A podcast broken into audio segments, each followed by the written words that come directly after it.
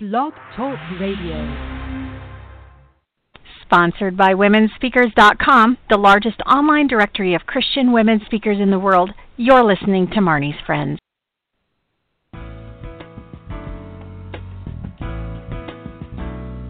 Welcome to Marnie's Friends, the online training show where experts share insights into aspects of life and leadership that take you from surviving to thriving ASAP. Right now, you are about to discover practical, doable success strategies to shorten your learning curve, increase your productivity, and skyrocket your delight in life. Be sure to thank today's guests by sharing this program via your favorite social media outlets and swing by Marnie.com and give me a shout out too. Now, let's get going with today's episode of Marnie's Friends. Hey, everybody, this is Marnie, and welcome back to another edition of Marnie's Friends. We're going to have a speaker training today. Our topic is the speaker's edge how to locate and land lots of speaking gigs. And that is what every speaker wants to know how to do. During this hour with uh, our guest today, Ken Lizotte, we are going to discover how to get our ducks in a row, uh, why we should focus on opportunities instead of on keynotes, why authoring a book is a must how to drive event planners your way, Ken's secret trick for reducing time spent on formal speaking proposals, how to leverage relationships to attract speaking opportunities, how pro bono speaking can lead to paid uh, opportunities, your keys to delivering knock it out of the park presentations, and how to maximize your engagements so they lead to more bookings. Ken Lizotte is um, a CMC. He's the author of seven books, including his latest, The Speaker's Edge. He is the founder of Emerson Consulting Group in Concord, Massachusetts, and he transforms business experts and companies into thought leaders. And in fact, that is the name of his website as well, www.thoughtleading.com. Welcome to you, Ken. It's so great to have you here today. Well, thank you, Marnie. It's an honor to uh, finally be one of your friends. right, exactly. I've got all these friends all over the place, and I can't wait to meet everybody face to face and shake hands and uh, sit down together. But you know what? The internet has made the world a small place. Ken, right now I'm sitting in northern Minnesota on the Canadian border, uh, in the middle of nowhere, and uh, reaching out to all of you guys and it's so fun that the internet has made all this possible. When I was right. doing your introduction, I mentioned that you are a CMC, and I wanted to clarify that for everybody. That's a certified manager. And exactly. uh, tell us what that actually means, Ken. What is that? Well, it's a designation of the uh, professional organization for consultants called the Institute of Management Consulting, and uh, it it uh, it shows that you've gone through a fairly rigorous examination to see that you're professional and that you're ethical. So that's uh, there aren't, okay, there aren't all that many that have that one of those, but it's an important it's important okay. to me. All right. I like your other title, which is a CIO, which stands for Chief Imaginative Officer. That is a rocking yeah. title. I love that. Thank you. I want Thank one you. of those titles. Keeps reminding me what I need are- to be doing. That- That's right. Keep the imagination going. And then if you guys aren't still convinced that he's the guy you want to listen to today, he is also the CEO of clubs. Uh, he speaks regularly at the CEO Club of Boston, Harvard University, National Speakers Association, and Concord Festival of Authors, just to name a few. Ken, you have got quite a lineup for us today, and I want to dive right into this information. And it's kind of interesting because you do start at the beginning. You talk about how to get our ducks in a row. So go ahead and take it away tell us what are our ducks and what row do they need to be in? Sure, sure. Well, I actually thought to write this book because I felt that I always wanted to be able to read a book like this, which which is uh, not Mm. focusing so much on how to be a pre- great presenter, although there's a little bit in that uh, of that in there, but how to actually find speaking engagements and how to keep finding them. So when I sat down to have, actually write it, it occurred to me I better start from the beginning. I mean, what what did I need to know, for example, in terms of setting myself up for this to do it right? And that's what I call ducks in a row. So one of the first chapters uh, focuses on on uh, what I determined were very important um, for setting up the basics. And um, there's a, there's a lot. I won't go through it all because there's a lot in, in this chapter but I'll highlight a few things that I think are particularly important. And that might seem like common sense, but uh, not everybody thinks to do it. Uh, for example, the first one would be to have a speaking topics list. Now, um, people may think that they can speak on anything, or they may have a lot of things in their head that they can speak on, or they think they can speak on. But it's really important to have a list with a speaking topics title and a little blurb, at least a little blurb, so that you're able to pitch yourself and you're able to, to answer the question quickly if you should be asked by an event planner, what do you speak on? And be able to uh, follow that up with some in depth information. So a speaking topics list is really important. And um, the other thing, another thing might be a uh, speaker sheet or at least a, a uh, speaker uh, web page. And it used to be for a lot of lot of uh, your listeners who have been around the speaking circuit for a long time before we had the internet. Uh, we we had these things called speaker sheets, and uh, they're mm-hmm. they're very uh, just comprehensive one page sheets on w- again what your topics are and what your background is and your credentials and uh, and everything that you should need to know.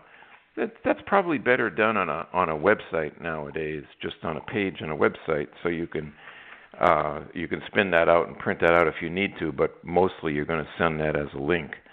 So uh, speaker uh, speaker sheet or speaker website page is really important. A, third thing is is to have your website geared to the fact that you're a speaker. A lot of people hide or bury the fact that they're speakers. Um, maybe it's part of a menu or one of those tabs, and you know it's not really that prominent. But if you really want to do a lot of speaking engagements, make it prominent, make it clear that that's one of the things, or or that's the main thing that you do. Get it up there on the home page in some way that it's highlighted, and uh, and and direct your visitors uh, toward your your speaker uh, page or speaker sheet. Um, a fourth thing I'll, I'll say is uh, to put your intro together. Um, a lot of times the intro can be very sloppy if you haven't got one that you've crafted to hand over to the uh, event planner or, or whoever is going to introduce you when you go to speak. So to put together the intro that you want your your introducer to to say and to hit all the right points, that's that's a duck to have in the row. And the last thing I'll say, again, it's not the last thing in the chapter, but the last thing I'll say is to have a video it's just so important nowadays to have some kind of a video, even if you don't have a, a a wild and crazy video where you're in front of a crowd that's just loving you and loving you and standing ovations and all of that. Even if you don't have that, even if you just have yourself uh, speaking to a camera one on one, it's something that gets the the feeling across of who you are and how you present yourself. Uh, event planners look for that. If they don't see it, oh, they might still go go forward with you, but it's it's just another uh, duck again to have in your row. Mm, those are awesome. Those are awesome. And I think when it comes to like your intro, your one sheet, your content for that, your topics and your titles and your blurbs and all that, those are also all highly search engine friendly. And uh, that helps you get found as well as having you be ready it helps you actually get found. So those things are also important exactly. for that. Yeah, I love it. And the video, you know, I used to say, I used to say, you know, now it's as important to have a www.yourname.com as it is to have a telephone number. But now it's mm. as important to have a video as it is to have any other kind of, you know, audio or written information about yourself. It's just critical. And there's it's there's really um it's not like it's drop dead easy to make a video because there's you know some issues that come up with lighting or different things like that. But the reality is that anybody can make one now. You don't have to spend ten thousand oh, dollars to have a video made. You know, it's doable, and every planner knows it. So it's really right on, important. Right, yeah, right on your right on your cell phone. It, it it can be done very very well. So there's not an excuse for not having them anymore. Yeah, that's great you wanted us to think about the difference between um, focusing on opportunities and focusing on keynotes. And I'm curious to hear what you're going to say here because uh, there's there's a big difference there. And so, what is what is your perspective? Well, I think that sometimes people get hung up on uh, keynotes, like it, has got to be the keynote, or else um, I'm I'm kind of failing here. I'm not really getting uh, in the spotlight enough. But you know, there are so many conferences and so many events. um, where speakers are being sought that there, there there can only be one or maybe two uh, keynotes in, in any any large event, and you can do just as well, especially if, if you've got a topic that's going to pull a crowd and uh, may not be the full crowd of a, of a conference, but you know it's an opportunity to get in front of the right people. And if you're you're looking for a paid uh, engagement, uh, if it's strong enough, then you may be able to get paid as well. But uh, the, the the keynote, the fixation on the keynote, I think, is a big mistake. Um, a, a reason why, another reason why it's it's kind of a big mistake is that if your purpose, as as mine has been for the last oh 10, 15 years, for example, where I have not cared personally as much about uh, uh, being, having a paid engagement as as much as I've been interested in getting in front of a target audience that represents my mm-hmm. target market, and that I'm going to end up with consulting work as a result of that, uh, or training or something like that. That might be something that's not going to work for a keynote address, but it is going to work for a, a breakout session. And I am just as happy if I do a breakout session of, let's say, 50 people versus 500, but I am going to get out of that two or three or four consulting assignments that's going to perhaps uh, run to you know six figures or something. So don't get feeling that you have to always be the keynote. It's really important to know there are so many other opportunities out there to speak. I love that, and it's super important that you don't think that you need to start out being the keynoter because that's really unfair to the groups that are considering, you know, bringing in someone. If that's the only thing you're considering, you just won't be able to be at that level for a while um, where a planner would would consider you for that and then they can't consider you for anything so it's really right. sad that's, that way I mean, the other thing that's yeah you got to pay your dues really too it. yeah right exactly yeah you do exactly. you have to pay and, your dues it, it is important, and you actually are going to get better every time you speak. You're going to learn something. You're going to experience something new. You're going to have a, a different way that you'll do it the next time that makes you a better speaker, and that's really what they're exactly. looking for in the keynotes, as well as in as we're going to talk about in a couple minutes here, as well as you know the notoriety that that's so important as well. But one of the things that's really awesome about workshops or breakouts or things like that that aren't necessarily the keynote is that you do have the opportunity to include a question and answer session in those. Most of those allow that. And I don't know for you, Ken, but a lot of people after my workshops, they say, the question and answer period was my favorite. Or they say, sure. I got so much out of just hearing other people's questions and your answers. And it, it actually brings it very personalized down to that specific group. Uh, whereas a keynote, you are again careful who you're speaking to and pre- eh, preparing it that way. But it's just a little different when they get to ask questions. What is your thought there? well, I tell you, even as a speaker, I, I tend to prefer the the Q and A period as well. Not because I don't enjoy the uh, the more formalized uh, speaking um, uh, deliver uh, presentation, but uh, there's something about the spontaneity of that uh, and the give and take that I find enjoyable as well. So I think, yeah, I think it, it tends to bring the whole group in the room together in a way that uh, really sets the stage for the speaker to be able, and we'll talk about this at the end, to be able to maximize uh, their mm-hmm. engagement uh, so that it, it's not just uh, a one-time, you know, one hour, let's say, or one and a half hour uh, speaking engagement, but it's something that creates relationships ongoing that help not only the speaker but the the uh, those in the audience as well. Another advantage that I really love in that section, I wasn't thinking about it earlier, but just now I was thinking. Uh, a lot of times, what happens in the Q and A is someone will ask you a question that's on topic, but the answer is too long for how much time you have. and they really do help you to sell your books or whatever it is that you can go much more into detail with that with people. You give them the short version of the answer, and it, just like you did earlier, you know, with the ducks in a row, you say, yeah, we don't have time here to go through all this. And it's not a cop out or a sales pitch, it's just legit. You simply don't have no. that much time. So it helps no. the audience to help sell your product too. Well, this is Marnie no. Swedberg. We're visiting today with our guest, Ken Lizotte of thoughtleaders.com or thoughtleading.com. We're going to come right back and talk about why authoring a book is a must, must and how to drive event planners your way. We'll be right back. Leaders across America rely on womensevents.info to find the major Christian women's events coming to their area. Womensevents.info is the only online directory of its kind featuring all the upcoming major Christian women's events.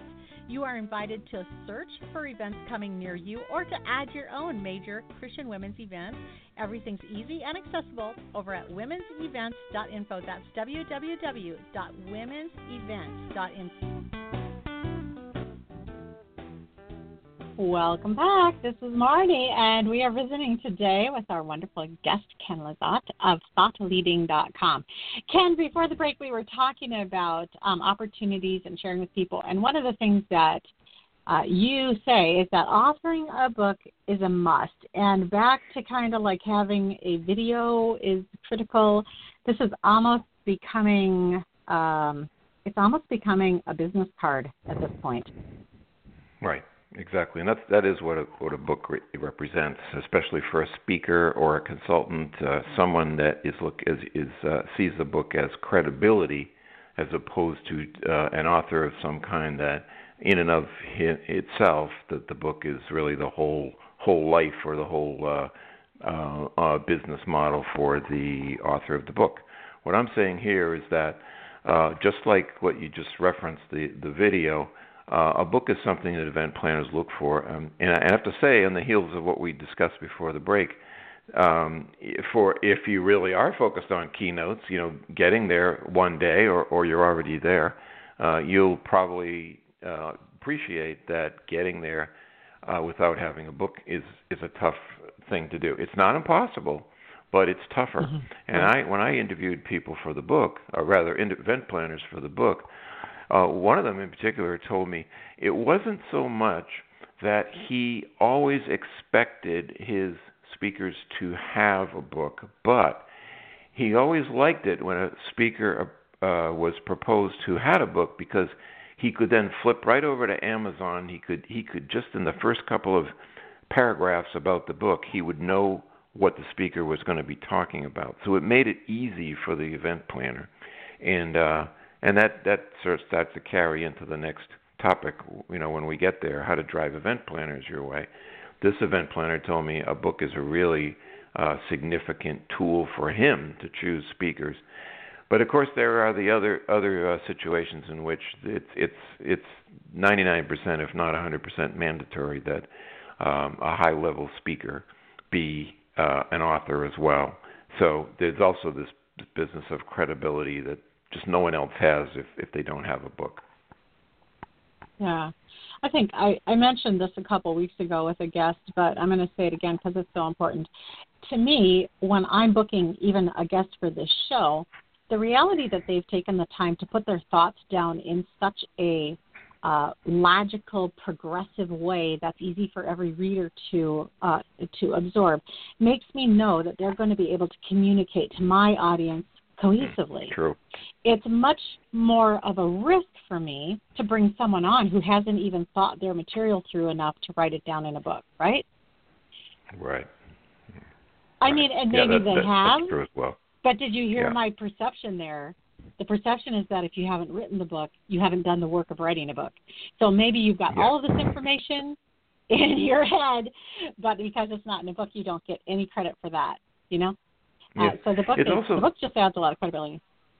It also, um, if you don't have a book and you've been around for a number of years, and you've got a certain level of expertise, it becomes a little bit like the way we handle somebody who who doesn't, the very few anyway, who don't have a website at all.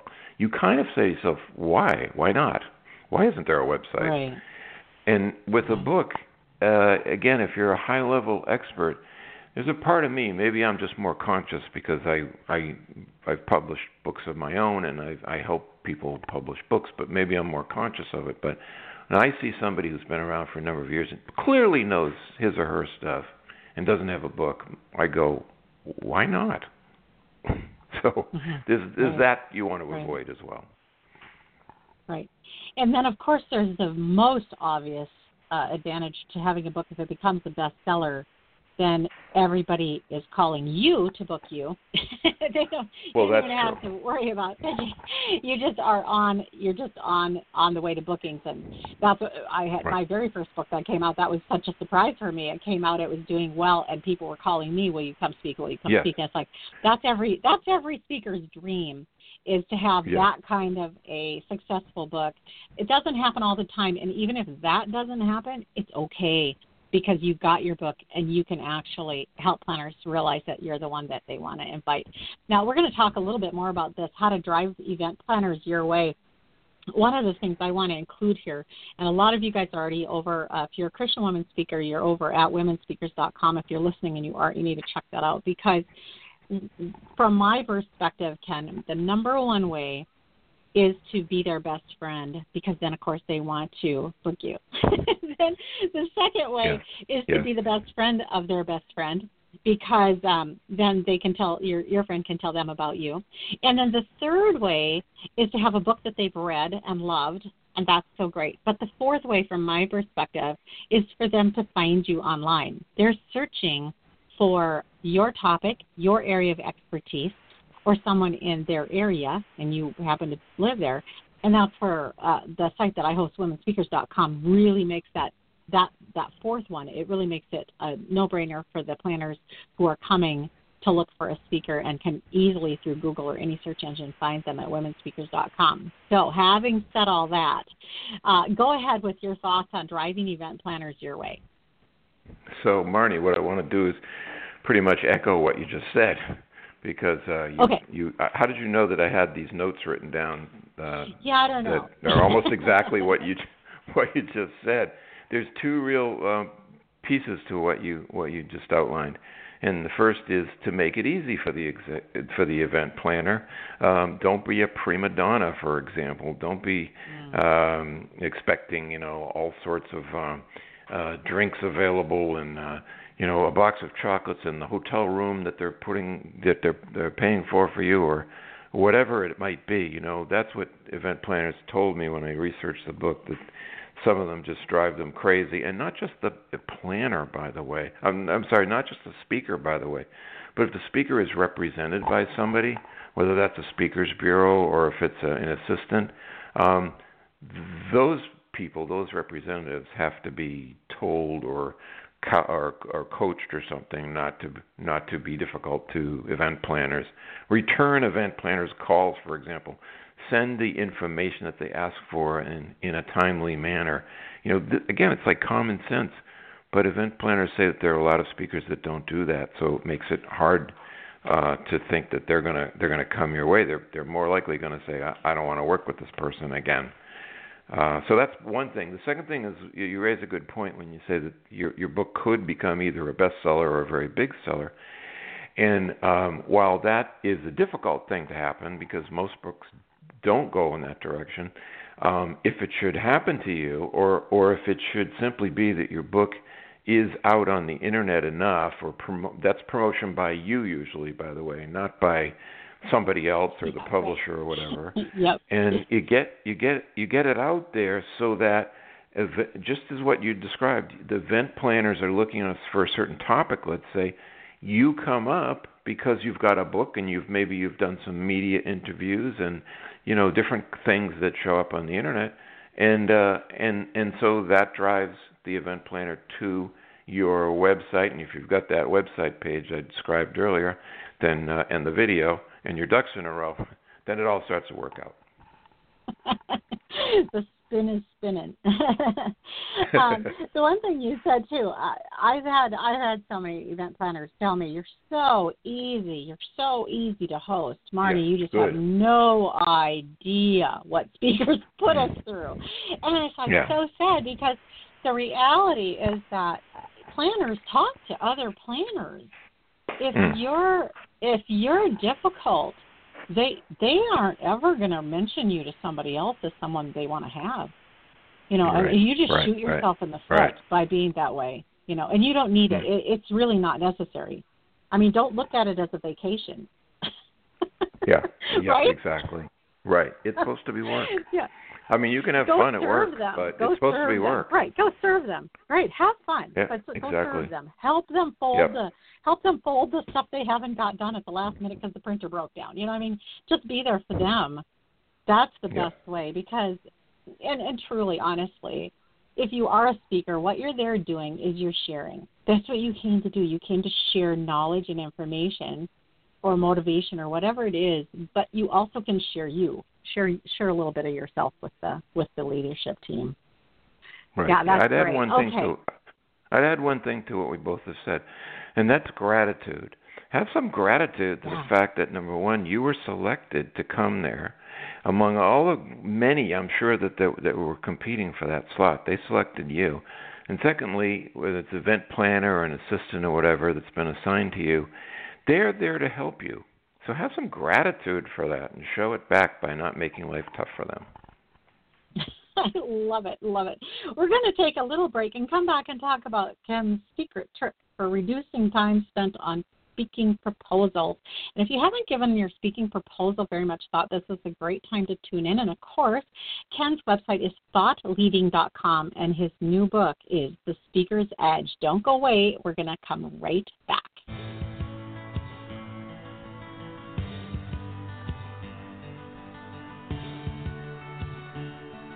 Is a huge difference between working for God and allowing God to work through us. My latest book, Flow Through Vessel, explains how to master the habit of letting God flow through our lives. When we try to do everything good for God, we quickly fail. But when we learn how to allow God to flow His life and love through us, we find strength for the day. Check out this new Bible study resource at www.marnie.com. That's www.marnie.com. Welcome back. We're having fun today talking about how to locate and land lots of speaking gigs with our special guest today, Ken Lizotte of ThoughtLeading.com. Ken, let's talk. You actually have a trick for reducing time spent on formal speaking proposals, but before you share that with us, what is the role of a formal speaking proposal? Okay. Uh, well, if, what I mean by a formal speaking proposal is uh, when you uh, want to propose yourself for a conference or some other event, particularly at some sort of national conference, uh, and and, uh, and they have their own uh, speaking proposal, uh, you know, online form for you to fill out. When I started proposing myself in this way, I saw that they're all different. It's not like one form that's consistent and uniform. And it could be annoying, for one thing, and it could be um, uh, confusing because sometimes the language is the same. They might say learning points on one of one of them and teaching points on the other, and uh, um, unique uh, um, uh, speaking point values or something. I mean, it's all it can be different terminology. So uh, again, we go back to uh, our early discussion about getting your ducks in a row, and and uh, one addition to that chapter that I hadn't mentioned uh, that I thought of later, and that's this is what the trick is, is to create what I call a, a speaker info sheet. And I have that in the chapter so that anyone wants to copy it, they can. But the idea is to get all the information that you would need uh, for virtually any type of of um, proposal, uh, online proposal, so that you're able to to uh, copy and paste that, or at least to be able to refer to it in one place and make it a lot easier and, and make that whole process be uh, go faster and uh, be less aggravating because it can be very aggravating. So uh, to give you a few samples of the questions that I have on, on the speaker sheet, obviously it's the, the basic stuff uh, that you would know, uh, your name and your company name and all of that. Um, but um, uh, you'd also uh, have a, a link perhaps to your Amazon page that lists your book. Sometimes they ask for that. Um, and uh, uh, questions like the number of gigs you do a year or the typical size of your audience. There's even um, one uh, really only one or two proposal uh, online proposal forms out of oh maybe 50 that I I came across uh, this question: What type of laptop will you be connecting to the sponsor's projector? well, I guess you you know the answer to that, you know, but it, it's kind of like uh, okay, I I, I want to be ready for that. Maybe I don't know if you'd have a Mac and a PC or something, and you don't know you know you know which one you're going to bring, something along those lines. But just to sort of have everything ready. What's the nickname you want for your badge, and what are the specific professional associations you would mm. like to speak at? And it goes, it just sort of goes on and on and on. So that's that's my that's been my trick, and it it helps cut down the time and the aggravation for uh, making that, proposing yourself in that way. That's so amazing. Just today in the uh, Marnie Minute weekly e-zine that uh, I send out every week, that the product that I was featuring was a, a little free ebook that I give out called Sane Social Networking Success in 15 Minutes a Day. And that's actually one of the things I have people do in there is write down all the answers to all the questions they're going to get asked at all these different social media sites that they will eventually, you know, be because either you can and I, I just am not I'm a firm believer in that we don't have to reinvent the wheel every time. You know, mm. there's so many of these things that once you do the work, just just roll with it. You know don't don't just keep having to do it over and over and over. And so i love this idea for speaker proposals. That is brilliant and that is um super useful. And i i'm so curious. I got to get this i got to get this uh list out of your book too get your book and get the list out of it and get all of those things in one place such a such a good right. idea right the other thing is you guys i think the other thing too is if you don't know what to put on your speaker page at your website a list like this would be so helpful because honestly, they need this information right away. When uh, when gals are coming when gals are coming to womenspeakers.com and they're writing their about section, I can't even tell you what the diversity is. It's just tremendously huge. All the way from I'd love to come speak to you, period, and end all the way to you know a two long page you know life history. But what what they really need in that section is they need your short bio followed by mm-hmm. anything personal you want to say. But give them the intro that they're going to use. Ken, when you sent me your information, you had a 30 word info intro here that I could use and that I would know that every listener could say, okay, I think I can trust this person to be a good right. person to listen to for an hour. That's what every mm-hmm. event yeah. planner wants from a speaker, and they don't want to have to dig. I I've even had guests on that I've had to dig for such a long time to find where their bio is. how am I going to introduce right. this person? It's not really well, fair. That's a, it's not fair to the event yeah. planner. Well, the, the, also what I'd seen in um, uh, these proposal forms uh, is that there are different lengths that they would ask for in terms of, for example, your bio um, or or your topic uh, blurb or something like that. Uh, so I created um, a 30 word, uh, this is the one I sent you, uh, mm-hmm. bio, mm-hmm. but there's also um, a 50 word, there's a 100 word, and there's a 300 word. because sometimes right. they ask right. for that. They want they want a lot more. So you know, this just helps you be ready for everything. Absolutely, and actually, actually, to be on Marnie's Friends, you had to send in your 30 and your full. You know, that's what we require. So all of hmm. these different organizations you're going to work with, there's requirements that they already have, and you can't say, well, I usually don't do that. I'll just send them what I have. You really have to work it up. So, like you say, I might as well just have it all in one place and ready to copy and paste for the next one. You know, and you can always, the other thing is you can always tweak a copy and paste template and make it personal if that's right. what's necessary in the in the job. You know, put something else at the well, top. Well, that's what I'm. Tra- that's what I was trying to get for. at. That's what I was yeah. trying to get at with the info sheet was so that you, because you would be tempted if you're especially getting tired and you're getting getting, as I say, annoyed with the, the difference in this this form versus that. Um, to uh, alleviate that or prevent that, if you've got it, you, you've got each particular thing you need to just copy and paste, then you're li- you're likely to give them what they ask for and make it easy for them. Absolutely, and it's so easy to tweak it. So, for example, for me, I speak at Christian women's events. I speak at Chamber of Commerce's. I speak at libraries. I speak at all kinds of different places, and I just change the order of where things mm. appear in my bio in order to make sure that the person receiving the bio and the person listening, if I get introduced with that bio, um, are are hearing the most important things to them first. Mm-hmm. Mm-hmm. Right. Right. Yeah. That's it. Yeah. That's what you want to be able to do. So that's kind of relationship right there. You're you're kind of paying attention to what the other person needs, uh, giving it to them in the way that they need it, so that it's the most useful and most comforting to them. Uh, you also have some tips you're going to help us with for leveraging relationships to attract speaking opportunities. Go ahead and share your thoughts on that. Sure. Okay. So, um, so we have relationships all around us, but we don't always think about how we can use them. Um, one of the uh, I, I, mentioned earlier that it's important with your in your website uh, on your website to um, let people know that you're a speaker and that that's something that you want to um, do and do more of. Uh, it, so it's important to do that on your website, but also uh, with uh, those those people you know and the various ways that you can communicate with them.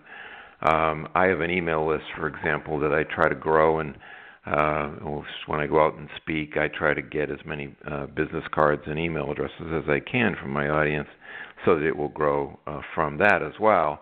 And um, and I want to send out from time to time, not every day, but from time to time, something that indicates I'm a speaker to remind uh, whoever's out there that they might uh, want to bring me in. I mean, you don't know who might bring you in. So you need to find a way to get that out there uh, or even if you're in a simple like like a one-to-one uh, conversation or lunch. I had a lunch meeting today, and you know it's it, it's it's good to slip it in somehow the conversation, even if it's not something that you um, that you you met for. Uh, so you could, uh, for example, slip it into a conversation by saying, "Yeah, I understand what we're what we're talking about is is pretty interesting because I actually was speaking uh, at a chamber of commerce last week, and that topic came up, and I was kind of interested in that." That's all I need to say to get the word out to my friend that uh, that I am a speaker, or remind my friend that I am a speaker, so that it's you know you're planting that that seed in someone's head. So that's one thing. The second thing is to volunteer. Uh, you might be involved in an organization. Um, you might be um, uh, uh, you might be uh, uh, uh, networking or just somehow involved with a group of people, and um, there's an opportunity to either to speak and maybe to be the keynoter of sorts, or even if it's just to introduce another speaker or to be an MC or something like that, take those opportunities, and that gets you up in front of people, and and that immediately you're up in front of people, even as as a as an MC or as as somebody who's introducing somebody else, you're a speaker at that moment, and that can make a difference. So uh, find a way to get people to see you as a speaker and that's one way that you you leverage uh, yourself and uh, and and promote yourself in that way. Yeah, so at womenspeakers.com, I'm forever um, matching leads. So we manually match the leads when they come in, and they usually come in looking for a particular speaker. But before we do that, we manually look at it to make sure it's not a scam or something like that. You know, before we forward it and match it. So mm. just today, there were two who came, two different leads that came through for speakers, and they said something to the effect of in the in the first part of the, I heard you speak at blank. You know, uh, this is a mm. huge mm. way that people find you is they heard you speak or their mm-hmm. friend heard you speak somewhere. Mm-hmm. You know, so I mean, it's back to that relational piece, and it is hands down. If I know somebody personally, yeah. and then there's somebody online that I've kind of found or heard of, I'm always going to go with the person I know and trust. Always. Sure. Yeah. You know, first. Yeah, I tell I tell I tell a story in in the book about how when I was involved in the same organization that you a- asked about earlier, where I got the CMC, the Management Consultants Organization, and uh, I, I joined the uh, programming committee. Now, the programming committee was scheduled to meet for a breakfast meeting one day, and I showed up, and the president of the chapter showed up, and the president of the the, the, the leader of the program committee showed up, and there was a fourth uh, who was a member of the program committee who didn't show up. So now there's three of us. I'm sitting with the president of the chapter and the um, you know the manager of the program committee and myself, who was new to the organization. And this program uh, manager had a huge stack, probably was like a foot high, of proposals that had been sent to him Mm-hmm. that he hadn't gone through yet because there was just so much there. And he said, I think we should go through all these together. And uh, the president said, Well, you know, there's a lot to go through there. Maybe we should first just topic out, top, talk about topics that we think would bring people in that, that would be good for us to offer. So uh, the program uh, manager said, Sure, why don't we do that? So the three of us started talking. And as we talked, a few couple of things came up that that the president would say, uh, like for example, book publishing. The president said, "Well, you know, Ken could speak on that," and I said, "Sure, I could speak on that." I was sort of meekly saying because I was new to the organization, I didn't want to be grabby about it, but you know.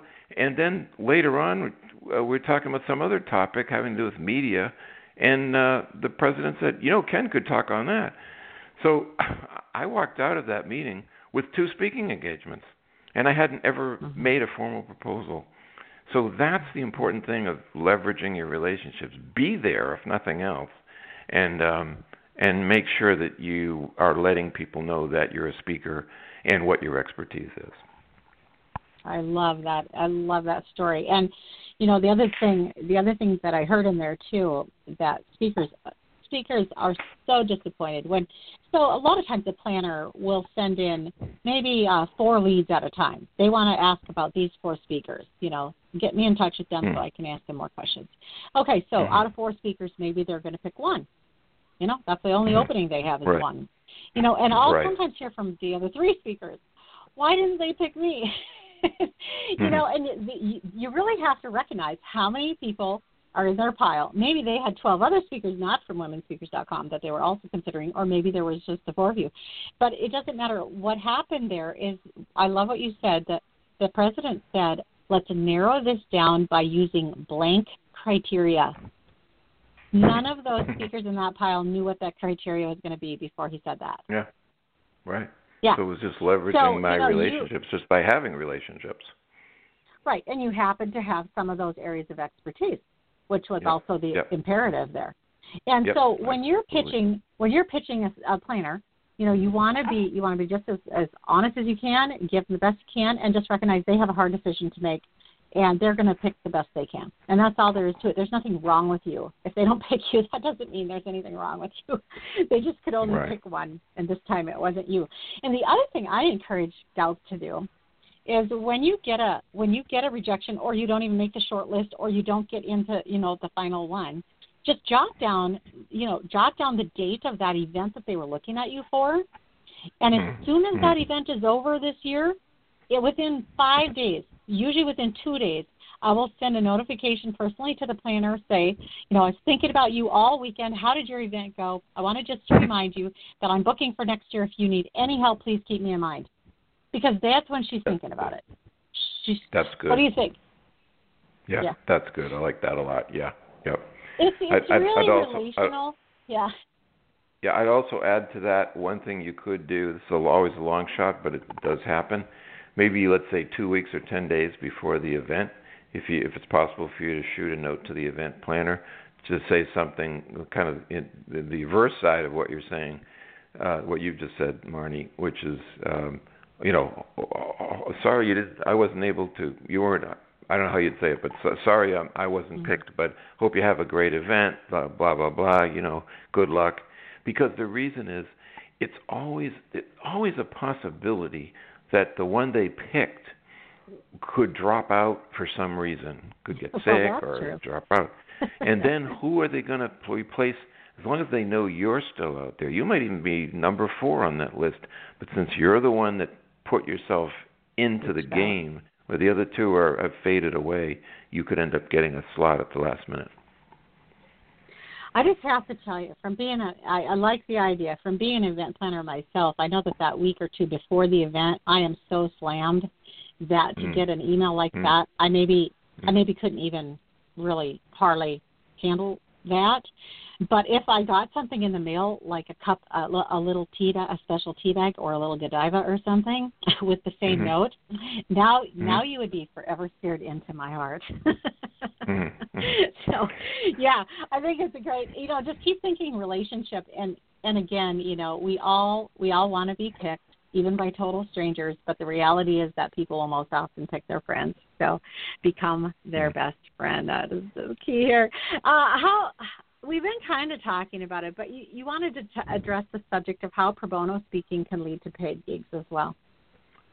So there are all sorts of, of strategies and tactics in my book that I was able to either unearth or or or, uh, or had in my own experience. I was actually more surprised than anything when I was writing the book that I had a lot of stories of my own that applied to whatever it was I was discussing in the Mm. book.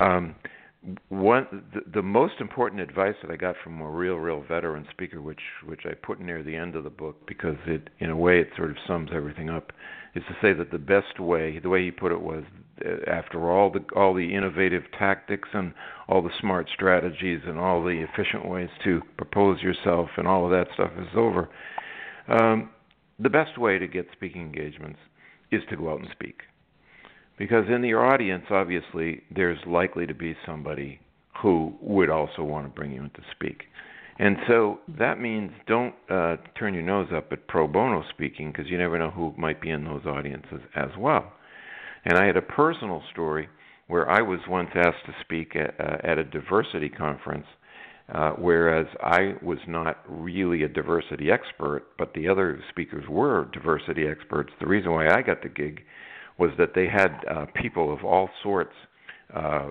uh, women, uh, women, and, and uh, people of color, and you know all all sorts of um, uh, people. So that it was a very diverse uh, speaking um, schedule. But what they didn't have was a white Caucasian, or was a Caucasian male, a white male, a white guy, as I put it. right. and and so they needed one, and this was this, this was maybe oh two three weeks before the event.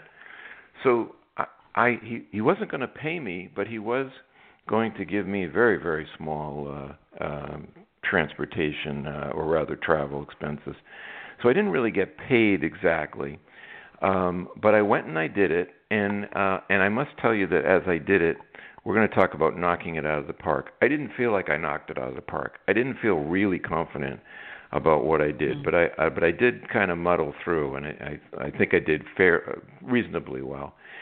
But the kicker of the story is that out of the audience that that day, these this these two people came up to me and they said, "Oh, thanks for what you did. It was really good." Of course, I'm thinking I don't think it was really good, but it was it was really good. They said, "You know, we have an event next month here in Washington D.C. That's where we were."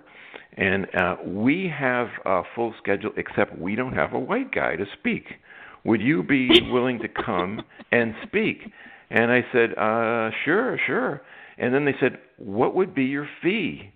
So I I said, well, I'll propose some some some fees, some options, which I did, and I was able to um, get a paid gig plus transportation just a just a few weeks later.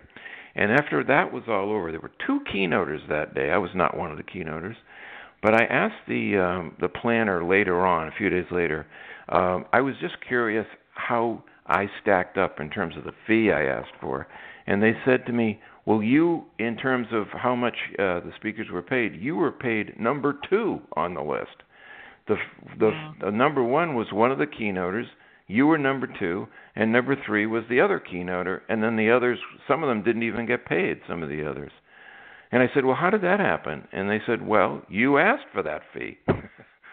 so I got the fee, right. and that was, I was a paid speaking, I was a paid expert on something that between you and me and everybody listening, I didn't think I was much of an expert yet. well, it goes back to it goes back to um, being in the right place at the right time and having what Yeah. they needed. And in this situation, you just needed to be a white male, which I think is awesome. And Yeah, so glad you are. So we're going to come That right back and talk. We're going to come right back and talk about your keys to delivering a knock it out of the park presentation and how to maximize your engagement so they lead to more. We'll be right back.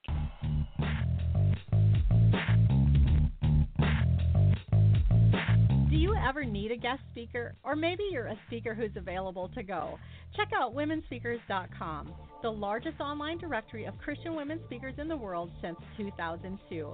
Connecting thousands of planners with over 1,300 speakers, speakers are available to you from every state, denomination, experience level, and fee range. You simply search when you have time, anytime, day or night, and connect directly with the speakers that interest you. No middlemen, no hidden fees. It's all simple, easy, enjoyable, and online. Check it out today at womenspeakers.com. That's www.womenspeakers.com. Welcome back. This is Marnie, and I do encourage you to go check out womenspeakers.com as well as thoughtleading.com, which is the website of our guest today, Ken Lizotte. Ken, thank you. This hour is flying by. Let's talk about delivering a knock it out of the park presentation. Okay. So, um,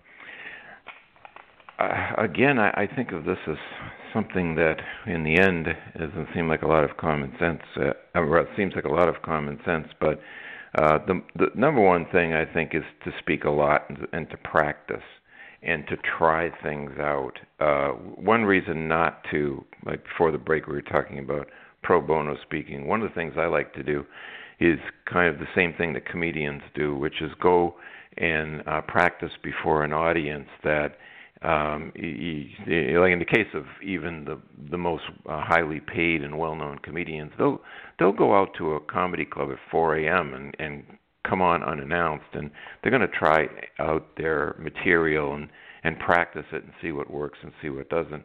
So I like to go to uh, groups and audiences where it's definitely pro bono, and I'm I'm I'm not at all likely to uh, get any business from the audience.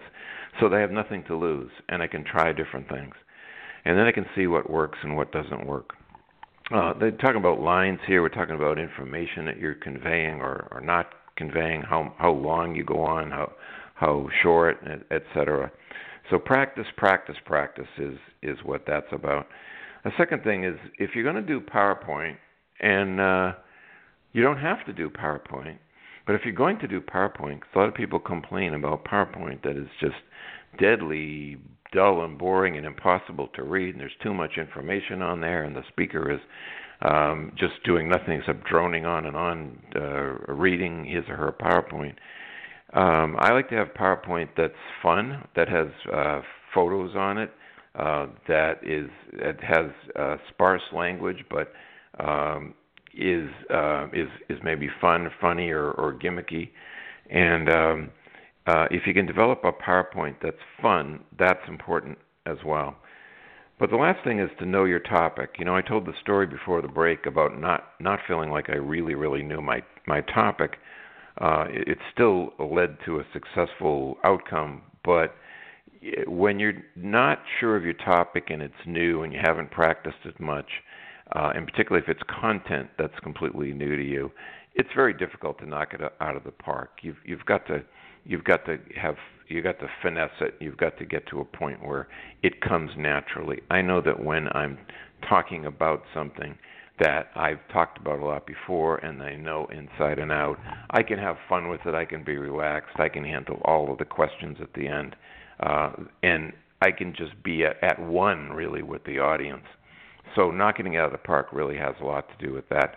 Knowing your topic and having practiced uh, your delivery enough so that you're you're completely natural about it.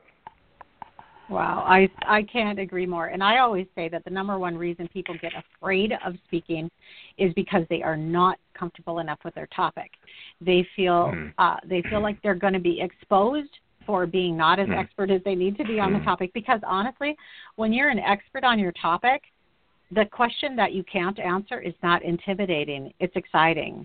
Someone asks you a question and you right. don't know the answer about your topic. You're like, wow, yeah. I have actually mm never thought of that mm-hmm. before. I am still going to get the answer to that, and uh, give me your information afterwards, and I'll get it to you.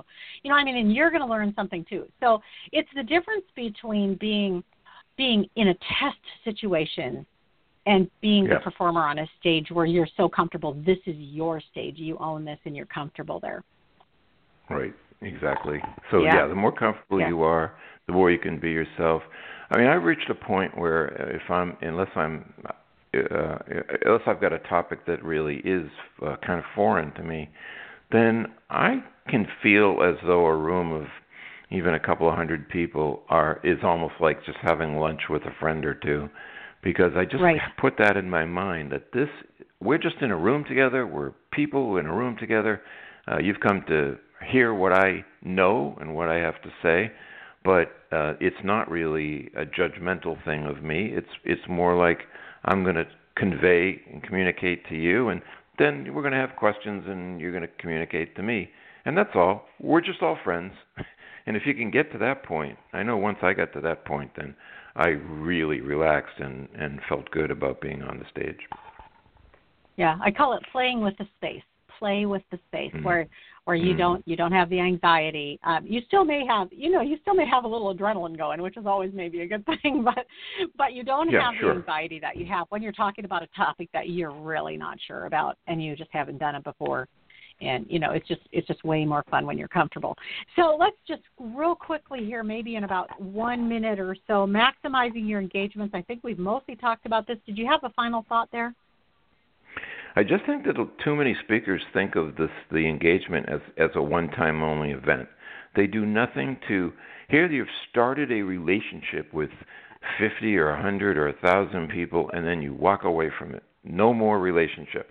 And what they have to do is find a way to uh, get the contact information. Usually, in the best way is in the form of an their email um, given to you. I simply ask for people's business cards, even when as I'm beginning, and I ask that they be sent uh, rather passed up to me, and I tell them I'm going to put you on my email list, and I want you to put me on your email list because this is the beginning of a beautiful relationship, and not enough speakers find a way to do that. It could be other things. You could have a raffle of raffle off your book or or something like that. But find a way to get that information in a way that gives you permission, by the way, and mm-hmm. and right. use that email list. Get it get get things out there on a regular basis that reminds people who you are and what you are and what you have to offer, in particular that you're a speaker. Fantastic. Wow. You have shared such great content here, Ken. Thank you. And if people go over to your website, which is Thought Leading, thoughtleading.com, what are they going to find Yes. over there? So, uh, what I do uh, with my clients is I help them become uh, published uh, authors or writers. That is to say, either publishing a book or uh, publishing articles. Those are the two main services that I offer, and that is all in the context of um, becoming a thought leader. My feeling is that there are a lot of things that you can do in order to become a thought leader. Speaking being a really important one, by the way, but um, but the most important thing is to get the credibility by publishing your ideas. So our service helps people uh, get their ideas published in the form either of a book or or articles, uh, depending on what they're interested in. That way, they become a thought leader. The, you'll of course also find on my homepage not only uh, information about uh, the Speaker's Edge, which is also on Amazon, but an earlier book I wrote called The Expert's Edge, which the subtitle is Become the Go To Authority People Turn to Every Time. And that was a McGraw Hill book. So you'll find a lot. Come on over. Oh, that's great. Ken, I can't be more grateful to you for coming today. Thank you so much. Well, thanks for having me. I had a good time, and all the way from uh, you're you're in nowhere in Minnesota, and I'm I'm somewhere here in Concord, Massachusetts, outside of Boston. So, Well, from nowhere to somewhere, then you have a wonderful rest of the day. and thank you all for being here today. It's so great to share this hour with you every week. And thank you for those who come live to our Blog Talk Radio uh, show. And for those of you who host the show on your stations and sites, thank you. If you want to do that, it's super super easy. Just go to the top of any page and grab the player and put it on your website and share all this great stuff with your friends and followers. And then, of course, to our guests, we're always grateful, and I do encourage you to stop by Ken's site. Yet today, thoughtleading.com. Finally, I encourage you to stop by marnie.com and check all that out. We have all kinds of good stuff going on all the time, and I love to have you here. Love to see you there, and hope that you have a wonderful rest of your day. See you next time. Bye bye.